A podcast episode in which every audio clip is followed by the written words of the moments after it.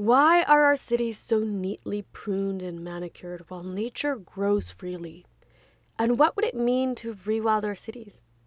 In today's episode of Pod Parks, we are building the case for urban rewilding, a process where cities around the world are reimagining themselves as active ecosystems with native wildlife in mind. We'll talk with experts from all over who are already implementing strategies across their cities and discuss whether this is a utopian vision or a near reality.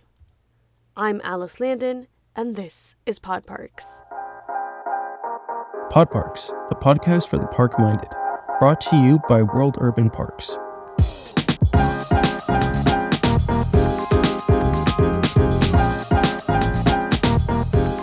Everyone, welcome back to our second season of Pod Parks. We are so glad to have you back. On this beautiful summer day, I want to start the season off by asking you to take your headphones off or roll down the window, get as close as you can to being outside, and just listen. What do you hear? Where I'm recording right now, I hear cars, the distant humming of my neighbor's AC, more cars, general highway sounds actually, people talking somewhere in the vicinity, but no no trees or animals, no nature in general. We've come a long way in our understanding of the importance of green spaces in our cities, and we now acknowledge the importance of creating sustainable spaces and increasing our tree canopy. But up until recently, that had translated into basically decorative, pretty sterile landscaping. Well, we, we, know with the urbanization of the city, the climate change uh, crisis, the importance of having green spaces and green infrastructures within the city. And city like Montreal is very developed, so um, the city has to make sure that there will be green space Yeah. available for the for the people in in the in, future. in, in, in the future. So this park exists, but there's also many eat islands uh, on the park. This is Jonathan Cha, Senior Planning Advisor for Parc Jean Drapeau in Montreal, Canada. So first of all is to make sure that we, we plant more trees, but it's not just about adding grass and planting trees. It's about creating spaces for biodiversity. So we want to create an ecological corridor relating both um, both islands because there's an important um, uh, fauna in the in the park. Many animals. We're also into a bird migratory corridor. So we want to make sure that we, we contribute at a regional scale uh, to the biodiversity in the um, ecological transition. Parc Jean Drapeau was originally created by the city of Montreal for the World Fair of 1967. It started off with some natural islands, but in an effort to create something more, more grandiose, islands were expanded and some more were created with ground excavated from other constructions in downtown Montreal. And it had, or I, I guess it still has actually, a dozen pavilions with museums and facilities and all of these big things. I mean, it hosted the 1976 Olympics and, and Formula One races. And in 2020, after a massive collaborative effort with Montreal citizens to reimagine what the park meant to them and to their city, a new management plan was created. And this plan completely shifted the role of the park as a public space in Montreal by placing ecological transition, diversity, and inclusion among its guiding principles. When before it had been seen as an entertainment venue, it now has sustainable development and conservation among its primary strategic objectives. And what this means is returning some of its more manicured grasslands into marshes and meadows and forests, back to how the park originally looked, even before it became a park. I think we're, we're thinking about how can the park be a better contribution to the citizens, yeah.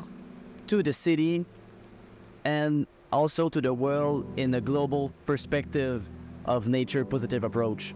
Parc Jean Drapeau is among the many parks and open spaces that are making an active effort to bring wildlife back into the city. And the case for urban rewilding is a complex one. So, first, let's start with the basics. Rewilding is essentially restoring open areas to their original wild state, shifting away from the practice of managing our green spaces as we see fit. So, this means, you know, letting the weeds grow and opting out of designing spaces where there's just grass and trees, and allowing wilderness to reclaim their land. And in some cases, even reintroducing animal or plant species that are native to the region. And doing this can change cities for the better. No, really. For starters, rewilding cities can help make our cities more resilient. We know that the natural environment can jump back from storms and droughts and other extreme weather events, and it can adapt much faster and more consistently than we can.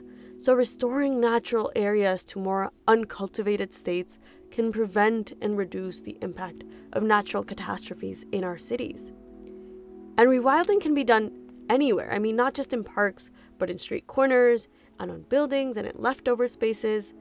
Reintroducing native, diverse vegetation can also help boost biodiversity, which again is also very important because cities tend to fragment habitats and they prevent animals from moving freely. So, the opportunity here in terms of conserving nature is about being able to help address soil quality, uh, maintain um, our riverbanks, and prevent erosion. Those types of um, kind of gains in terms of the conserving and protecting nature, as well as the the uh, biodiversity loss um, that we know exists in, in urban centers where species um, are at risk in, in urban settings, particularly. They they aren't able to to move around as much, and and so increasing the connectivity by creating green spaces that connect one another uh, will help address, um, hopefully, some of those uh, key threats that we see from a, from a nature perspective. This is Julia Bresee, manager of the National Urban Parks program at Parks Canada. National urban parks are a colossal scale effort to rewild Canadian cities and bring the benefits of traditional national parks into urban centers, all while working with Indigenous knowledge and Indigenous notions of the land. And as Julia mentions, a lot of it has to do with bringing back biodiversity. You know, we talk about the dual crisis also in terms of biodiversity loss.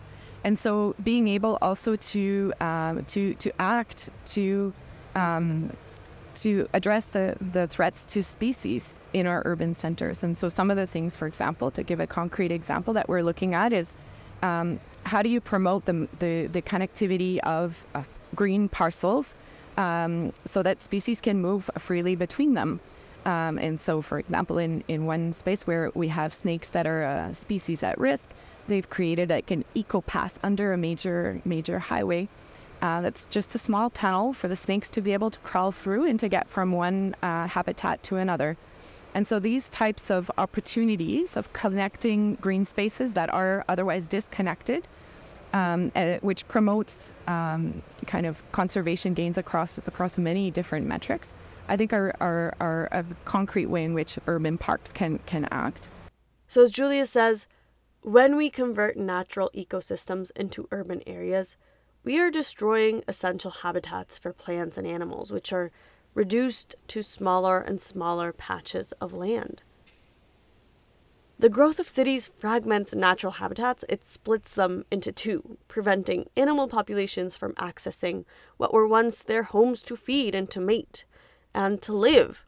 And it puts them at higher risk of suffering from extreme weather events or illness.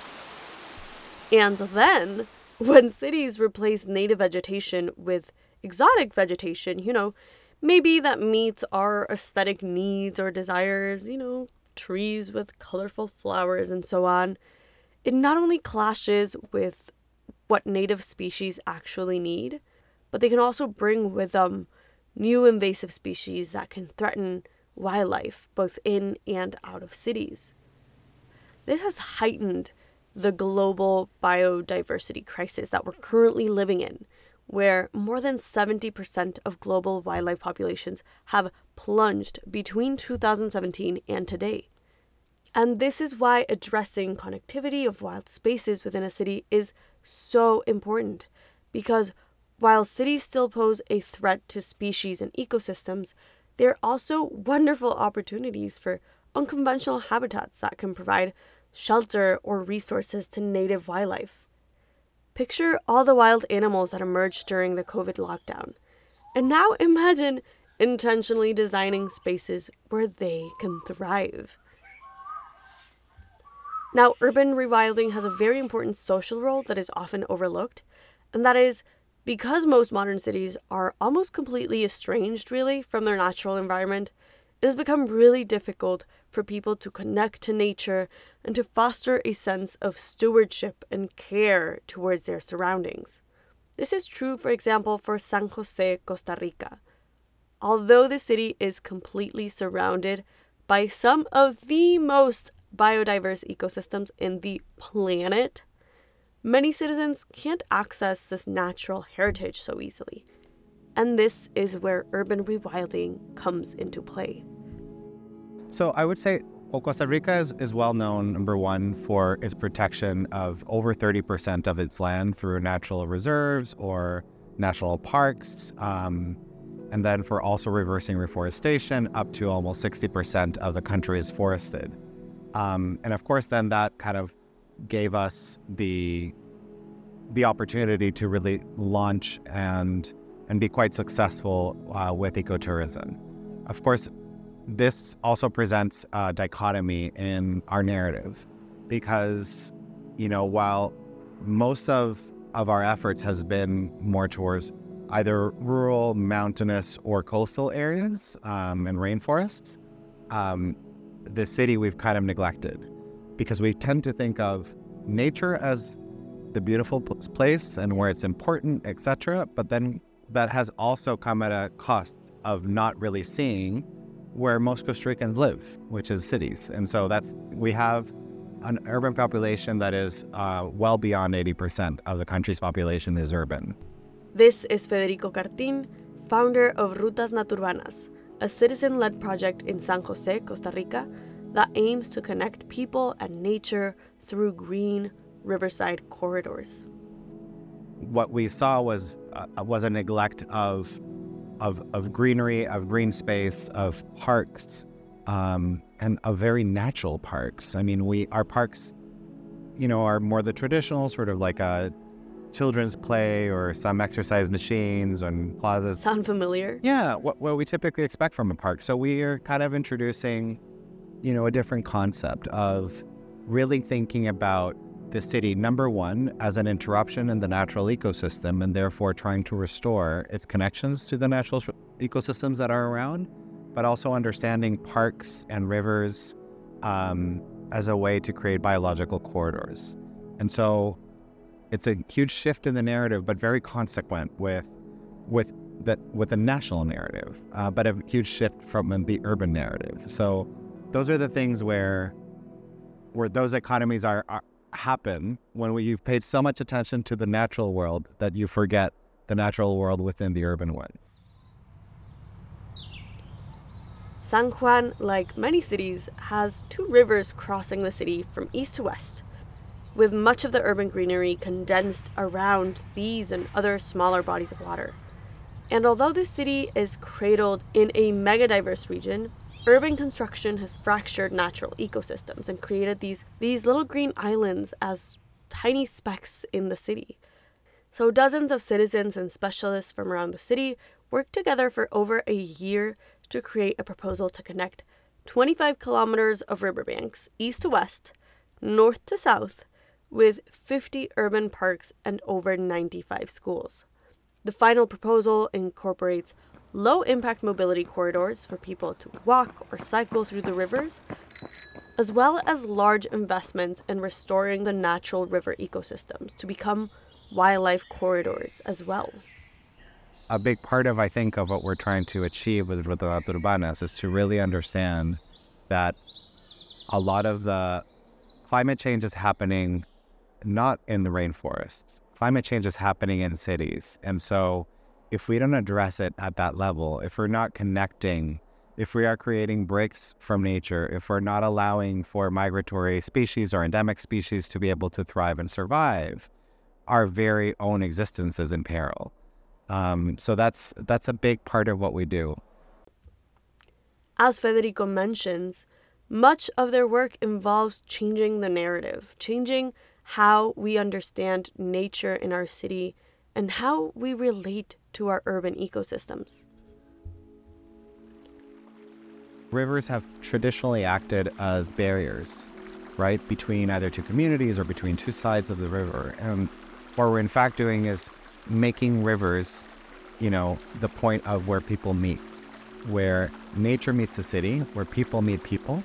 Um, and that's why our mission statement is we connect people to the city through nature. And so I think that's a, it's a great way of making sure that number one, people get to know each other, people get to know nature, understand that there's nature within the city, um, and that we're also allowing not only for a mobility corridor for people, but also for a mobility corridor in in for nature in Costa Rica. Um, we've seen uh, well, there's three-toed sloths that move throughout these some of these corridors, and sometimes there's no connectivity, so they're kind of you know they end up sort of reproducing within their own families, which puts them in, in risk. So it's a great way for for people who who may not be able to go to a national park or even the beach um, to have a national park on their doorstep. And that is, especially being Costa Rican, um, that is probably one of the biggest equity factors that you can build into a proposal like this. Urban rewilding is extremely hopeful. It challenges our assumptions about how nature exists within city boundaries, and more broadly, how we as urban dwellers interact with the natural environment beyond the current conceptions of a park. And on a personal note, I have seen so many cases here in my city where urban rewilding has become a first step for people to become engaged and transform into activists who are shaping the city into what they dream. And that in itself makes it totally worth it.